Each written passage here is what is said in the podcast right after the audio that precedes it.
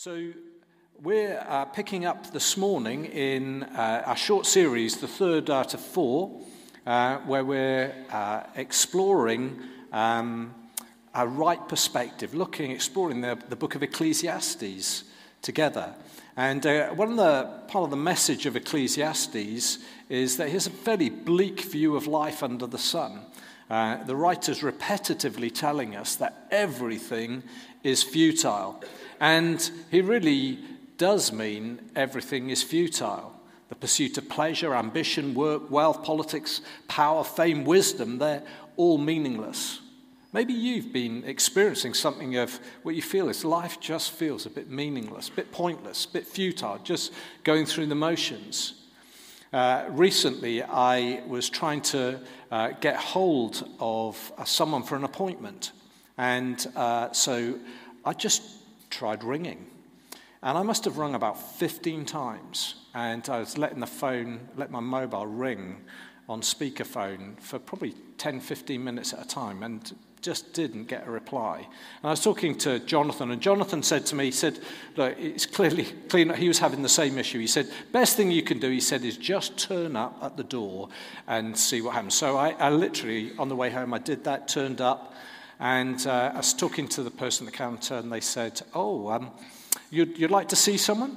Um, well, um, uh, you, uh, we have an appointment system, and we release those at 8 o'clock in the morning for the next two weeks. So if you ring us tomorrow morning, I'm like, I've been ringing you all day. what chance is there of getting an appointment? And then I left in the end. I just thought, oh, it just felt pointless. I've just felt like I wasted a whole chunk of my time. And that's what Ecclesiastes is talking about. It's talking about where we just feel we're going round in circles.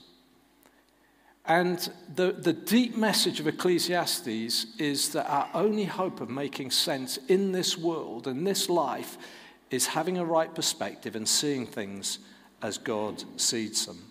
And so this morning we're going to look at what it means to honor God when life is tough and things seem pointless. And so we're going to read some verses from the end of Ecclesiastes, Ecclesiastes chapter 12, verses 8 to 14, and we're going to read them from the Christian Standard Bible, and they're going to come up behind me on the screen.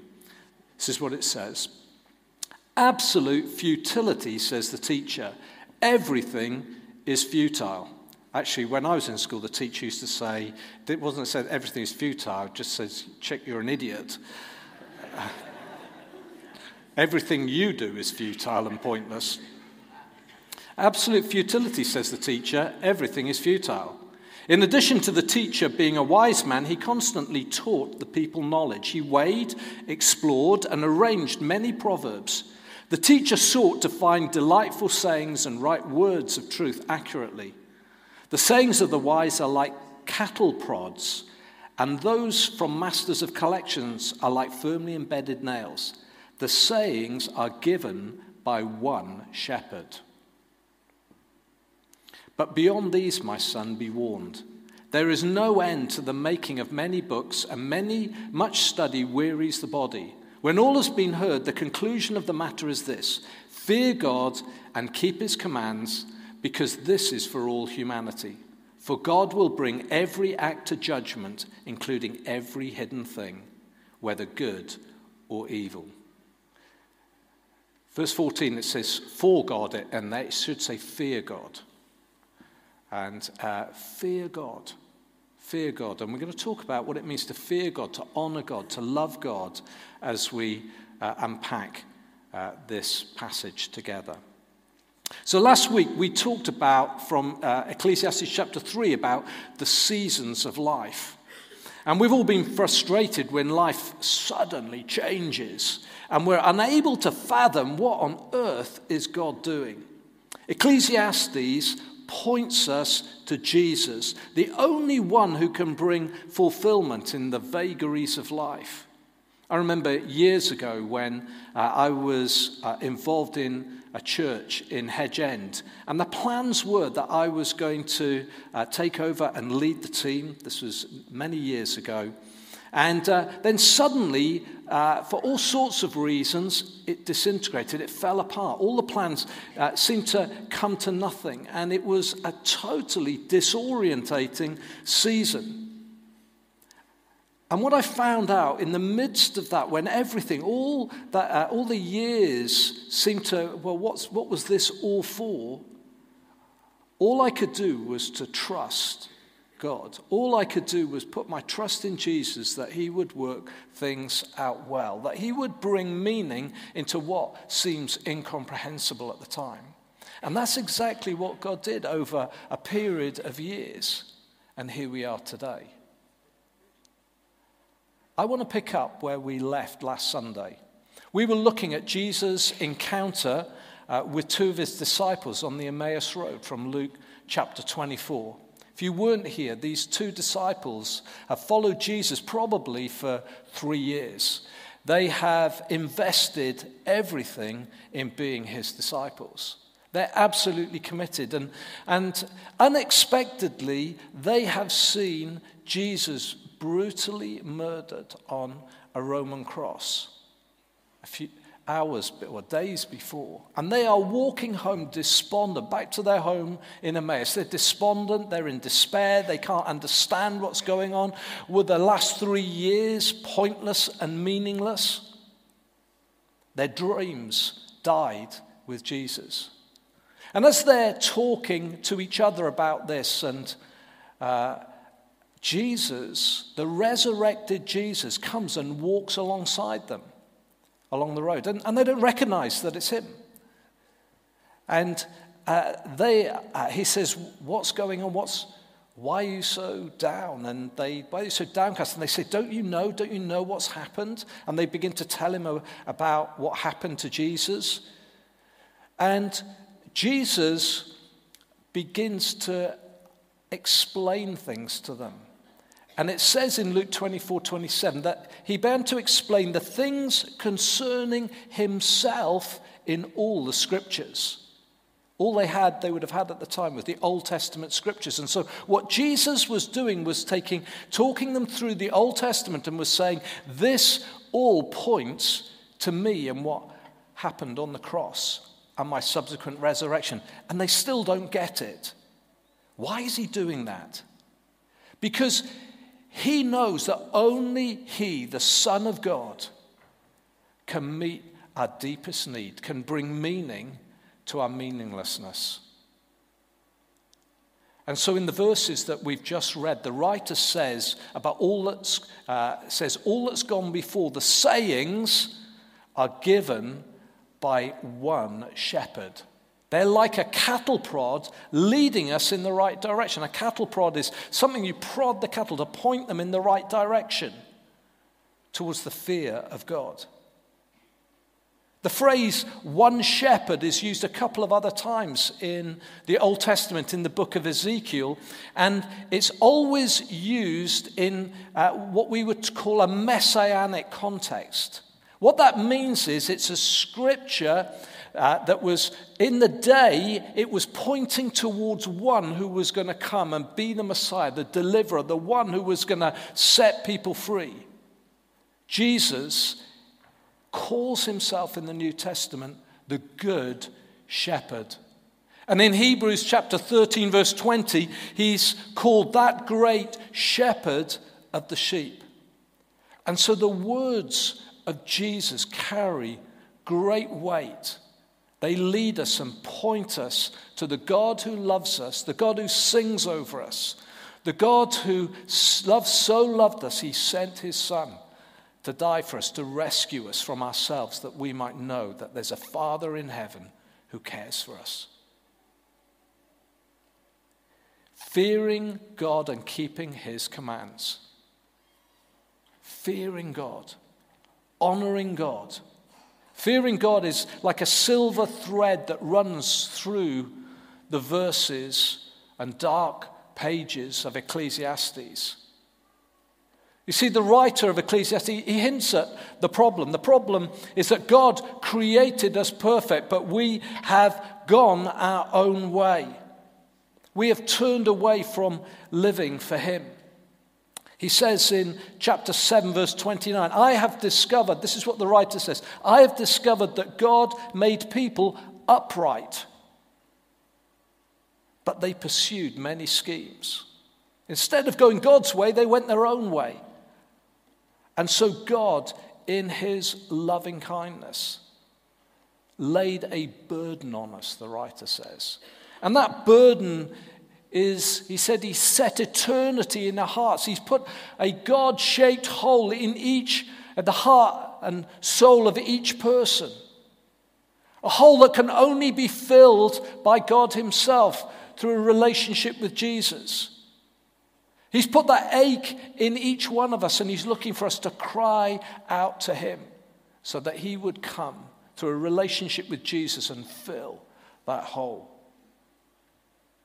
Ecclesiastes challenges us to honor the God who created us by keeping his commands because one day we're going to have to stand before the God who made the heavens and the earth and have to give an account of how we lived. Fearing God means respecting, honoring, and worshiping the one who made us. And today we're going to look at three ways that Ecclesiastes encourages us to honor God. The first thing is this Ecclesiastes encourages us to use our wealth well. In chapter 5, verses 19 to 20, it says this Furthermore, everyone to whom God has given riches and wealth, he has also allowed him to enjoy them take his reward and rejoice in his labor. This is a gift of God. For he does not often consider the days of his life because God keeps him occupied with the joy of his heart. Ecclesiastes says everything that we have, everything that you have, comes from God. You may think, well, I don't have much. Well, God has blessed you with so much. When you wake up in the morning, God is God who gave you breath in your lungs. When you look out of the window and you see the beauty of the world around, God gave you eyes to see it and the ability to appreciate what you're seeing. Whatever we have comes from God. And whenever God gives us wealth and possessions and enables us to enjoy them, it's a gift from Him. And yet, just a few verses earlier, the writer says, Whoever loves wealth is never satisfied with his income. This too is futile. It's true, isn't it? We always want more. Uh, uh, we have these moments sometimes when Annie uh, and I would sit together and we'd talk. She'd say, What would you do if you had £10,000? And I go, Oh, um, I don't know. Um, uh, I think what she wants me to say is, I'll buy you a dress, or I don't know. But I, you sort of, you, you just go, oh, well, I could, if I, I could, I, I, I quite like to change my car. I've never had a new car, but I like to change my car. It's, it's getting a bit old now. Oh, but I probably, it'd be great. I'd be quite like to go on holiday. I'd be great if we had £12,000. If it was £12,000, have you ever found yourself doing that? However much you think, oh, I could always do with a little bit more. However much we have, Ecclesiastes says, it never brings us peace. Verse 13 of chapter 5, the writer says that hoarding harms us. Hoarding money harms us. In 2015, Hatton Garden, the Hatton Garden heist, some of you may, have, may remember it happening. Some of you may have seen the film of it. But basically, uh, people, robbers broke into Hatton Garden, which was full of uh, security boxes where people were storing mainly jewels. And they stole over 200,000, 200 million pounds stolen. The guarantee that the security company had said that these, where you store these security boxes are safe, was meaningless. Many of them were uninsured.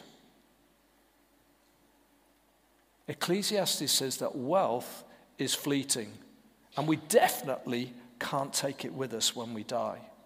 What's the point? Is it all meaningless? No, we need to listen to the one who is greater than Solomon, whose wisdom is greater than Solomon.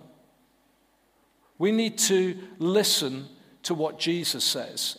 Jesus in Matthew chapter 6, verses 19 to 21 says this Don't store up for yourselves treasures on earth where moth and rust destroy and where thieves break in and steal, but store up for yourselves treasures in heaven where n- neither moth nor rust destroys and where thieves don't break in and steal. For where your treasure is, there will be, there your heart will be also. Where's your heart? Is your heart on focused on the one who loves you and gave his son for you? He's given you everything you have? Or are we focused on the deceitfulness of wealth? Jesus warns that wealth is deceitful. It hinders us living fruitful lives for God. Too many people, I see too many people who are ensnared by the love of money. Jesus' encounter with the rich young ruler in Mark chapter 10 is a reminder to us just uh, uh, for uh, how hard it is for those who are wealthy to fully trust God. We can't serve both God and money. So, what's the answer? Jesus encourages us to use the wealth that God gives us like a sower uses seed to cast seed out. And the sower doesn't go, Oh, I'm going to sow, I'm, oh, that's a patch of good ground, I'll put a bit of seed there. The sower scatters liberally, scatters liberally in the hope of a harvest. You see, the sower doesn't use every bit of seed and think, oh, seed, uh, we've got some wheat here. I'm going to, going to make some, uh, I'm going to grind it, and I'm going to make some flour, and then we're going to make some bread. I'm going to feed my family. The sower uses some of the seed to do that, but some of it he scatters far and wide because he's looking for a harvest for next season so that he's uh, able to feed his family for the coming seasons. And he's looking for more than he's sown. Jesus wants us to use the wealth that he gives us, and he wants us to use it well. That's what it's hinting at in chapter 11.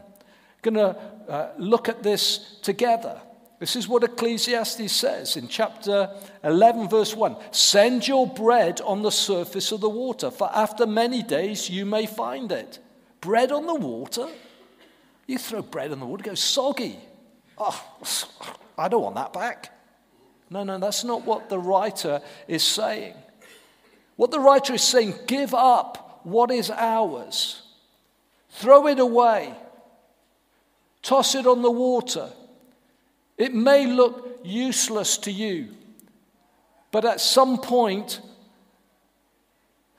there will be a benefit. You don't sow with the, the purpose of, uh, uh, of, of, getting personal benefit, but somehow, paradoxically, what can, there's something that comes back in due course in the right season. God wants us to be people who are like that, who are generous beyond measure. Listen to what it says in verse 2 of chapter 11 Give a portion to seven or even to eight, for you don't know what disaster may happen on earth. We're to give to those who are in need. One day, we too may need help. So we want to be people who sow generosity. We give to seven. Seven is uh, the perfect number in the Bible, and it reminds us of a God who's perfect, a God who is generous, a God who gives to all. Everything we have, we're told in James chapter 1, comes from God. So we give generously, but even more, we give to seven and to eight. We give more. There's in the Bible, the Old Testament, there's a, a principle of giving of your first fruits. It's called tithing. You give of the best that you have, and you give your first fruits because it's an acknowledgement that God has given you so much, and so you give generously. But it's not just tithes and first fruits, it's tithes and offerings. You give to seven, but you give to eight as well. Verse 3 it says, If the clouds are full, they will pour out rain on the earth. Then in verse 4, one who watches the wind will not sow, and the one who looks at the clouds won't reap. The storm clouds of life will inevitably come. And so, if we fear rainy days coming, we will never sow and we will never know the blessing of reaping. The encouragement is to sow generously when we can. And the Apostle Paul says that if we sow generously, we will reap generously. Now, hear this just because we sow and we give financially, it doesn't mean that God blesses us the following week with more money. Sowing and reaping is a biblical principle, but it isn't like for like. Sometimes we sow and God just blesses us in all sorts of other ways. And sometimes the blessing is in the life to come. We are storing up for ourselves treasure, Jesus says, in heaven. He means it. Jesus means it. It says, verse 6 In the morning sow your seed, and at evening do not let your hand rest. All of us, young and old, have the privilege of sowing out of what God gives us. I uh, remember years ago a story of uh, someone who was living in Jersey, and this person wanted to tithe, um, but their partner uh, wasn't a believer. And so they, they, they, wanted to give, and they wanted to give uh, to bless others, and they knew they had to convince their partner to allow them to do it. And so they uh, went to the partner and they said, Look, I'd, I, would like to give. Uh, I'd like to give the church are doing this. I'd like to give some money to it. Um, and the partner's like, why would, I, why would we do that? And they said, Well, look, this is what it says uh, in uh, the Bible. And they took them to Malachi chapter 3, uh, verse 10, where it says about, uh, about giving, about bringing tithes into the storehouse, about giving generously.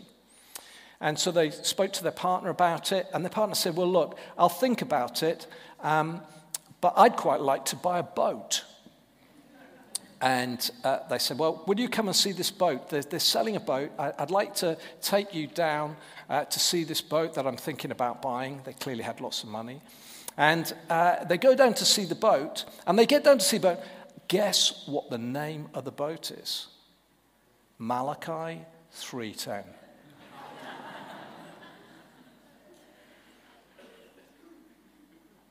God is no man's debtor. God is no man's debtor. God loves it when we're generous.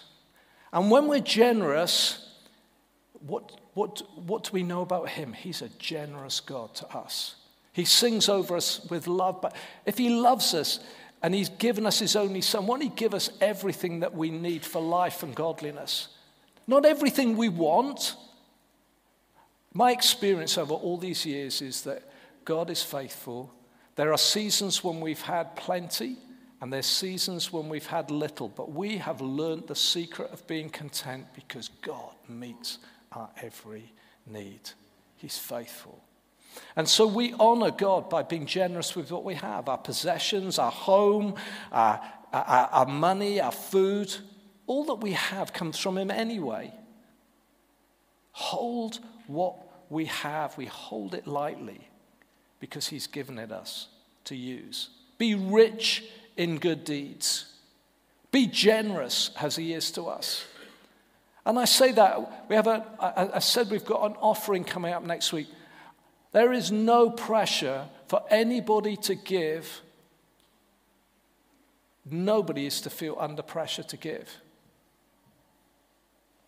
If you give, I want you to give generously with a glad heart because God's blessed you. Whatever you give. And we trust that God will meet all our needs. I want to encourage you in terms of what you do with your finances. Annie and I have given to the church. We give to our home. This is our home. This is the place we give to. And we've been doing it for years. And every time God blesses us, we, we look to think about what can we give? Can we give a little bit more? Why? Is it because we're thinking if we give more, God will give us more? No, no. We are just so grateful. He has looked after us all our days. He looked after us uh, in our early days when we first got married and we had no money. And He's provided for us all the way through. And He'll look after us to the end because He's our Father. Use our wealth well. The second thing, quickly, is this we use our words well. This is what it says in Ecclesiastes 5, verses 2 and 7. Do not be hasty to speak, and don't be impulsive to make a speech before God. God is in heaven, and you are on earth. So let your words be few. For many dreams bring futility, so do many words. Therefore, fear God. Use your words well. That honors God. I mean, sometimes we say things, but we don't mean them. So sometimes when I say, if I say this to Annie, oh, it'll, it'll take me too long to explain. What that really means is, I have absolutely no idea what's going on. If I say to Annie, I heard you, and I say it just like that. What it means is, I have no idea what you just said, and please don't ask me to repeat it back to you. Sometimes what we say and what we mean don't tally up. We're living in days where political promises are regularly forgotten. We're living in days where marriage vows are easily broken. Too often, words are meaningless and many of you here will have been damaged by things that people said and didn't mean. Ecclesiastes challenges to be careful what we say. We need to guard our lips when we draw near to God. If we make promises to or before God, we should do our best to keep them. Talking too much is futile. If we fear God and honor Him, our words will be few. We'll be so careful about what we say. In Matthew chapter 12, verses 34 to 37, Jesus says this For the mouth speaks from the overflow of the heart. What we say comes from somewhere, comes from what's in our heart. And so if we're saying things that are cruel or unkind, guess what is coming from a heart, which is cruel and unkind. A good person brings good things from the storeroom of good, and an evil person brings evil things from his storeroom of evil. I tell you that on the day of judgment, people will have to account for every careless word they speak. Every careless word they speak. For by your words you will be acquitted, and by your words you will be condemned. We're to honor God with our words, which are powerful. In Ephesians chapter 4, verse 29, Paul challenges us to, to ensure that no unwholesome talk comes out of our mouths. Lying, vulgar language, promises we can't keep, gossip, judgmentalism, all of these dishonor God. If we think we can come on a Sunday morning and worship God and then go home and dissect and pull apart people over Sunday lunch or at work on Monday, we are sorely mistaken. If we don't keep a tight rein on our tongue, then James says our faith is worthless. We should be quick to listen but slow to speak. Out of our mouths should come what is good uh, for building someone up in need so that it gives grace to those who hear. When we speak, that's how we, that should be our filter. Is what I'm about to say going to build them up, encourage them, bless them, help them walk closer to Jesus? We're to be those who speak the truth in love, encourage one another generously, and build one another up in our most holy faith, it says in Jude. In a world where people around us are regularly being let down, disappointed, and hurt by what others say, we are to be different. We are to point them to Jesus, the one who has the words of eternal life. We honor God with our words, so let's use our words well. The third way we honor God is when we use our time well, and we're going to finish with this. You know what? When my last moments come on this earth, do you know what? My last words are never are not going to be, I wish I spent more time in the office. They're not going to be, oh, blow, I forgot to finish that report for the elders. It's really not going to be my last words. As we get closer to the top of the elevator of life and we suddenly realize there's no one else in front of us, our parents are gone and we're, we're looking and we're just seeing the, the elevator of life going up and we're coming to the top and we can't see what's beyond it. We intuitively want to make the most of every opportunity, every moment that God gives us.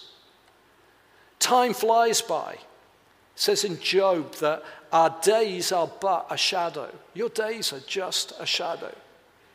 It only seems like yesterday that I was 17 or 18. It just feels like it was yesterday. It's flown by. Ecclesiastes challenges us in the futility of seems the seemingly futility of life to make the mo- most of every moment that God gives us.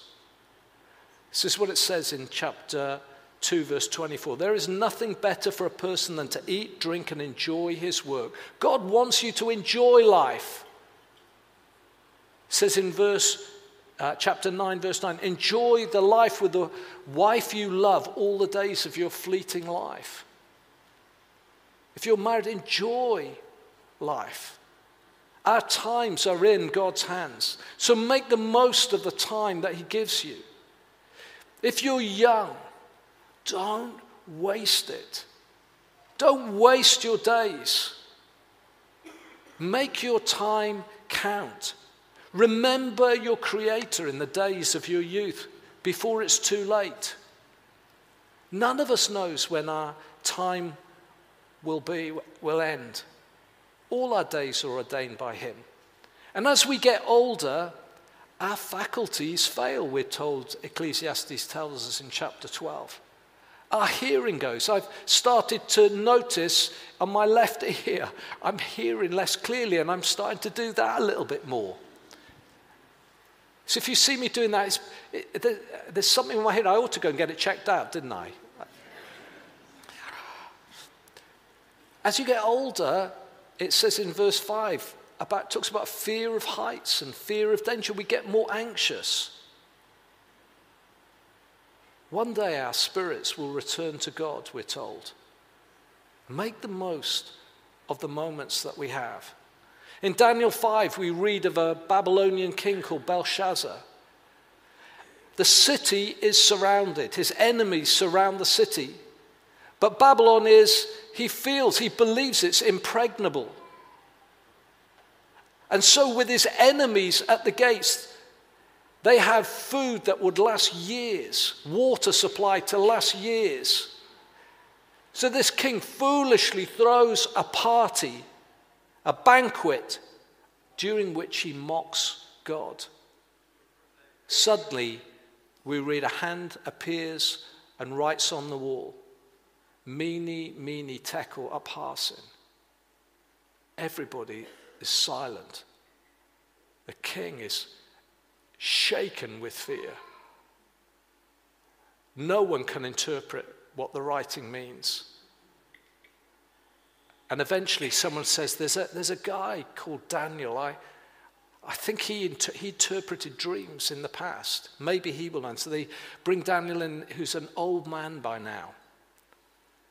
And Daniel interprets the writing. And the writing says this Behold, you have been found, you've been weighed in the scales, and you have been found wanting.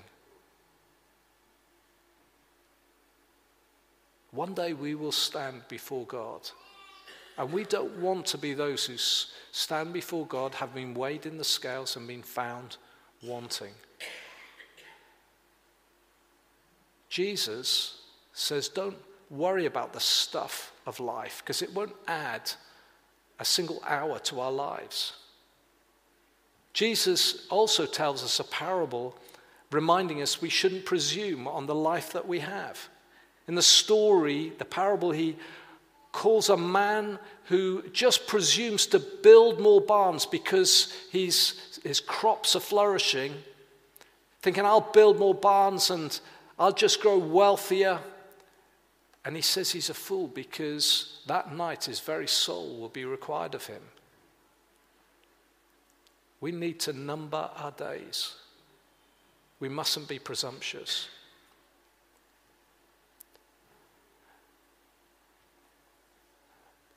My mum was with my dad in the, the dining room one day. It was a Thursday, and my dad was just going through uh, his, he's going through shares and stocks and all that sort of stuff. He had a few. And he was saying to my mum, he's saying, he said, if something happens to me, you'll be a really, really wealthy woman.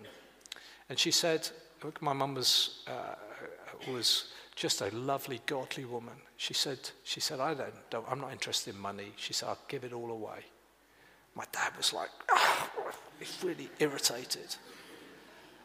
My dad went out that lunchtime. Coming home, he was killed in a car accident. And my mum gave all his money away.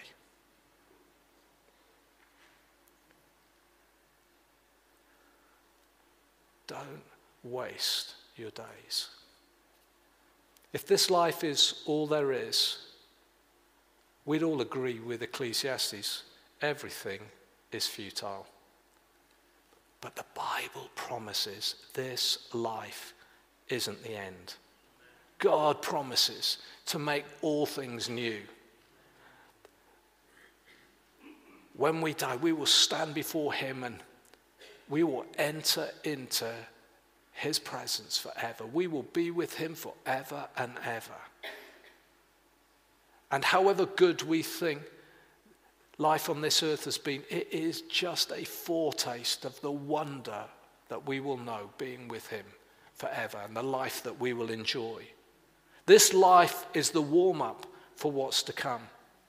And to enter into that, all we need to do is to honor him in this life. And we do that by putting Jesus first and center in our lives. We love him with all our heart, soul, mind, and strength because he came from the Father to give his life for us that we might be reconciled to a Father in heaven. And we can know God intimately through Jesus. And his Spirit comes and fills us. The Spirit is the guarantee of what's to come. That is the great promise of Scripture. That's the great promise of the Bible. That's what the writer of Ecclesiastes is wanting us to get, the message he's wanting us to get. He wants us to know the one shepherd who will never leave us, never abandon us, always care for us.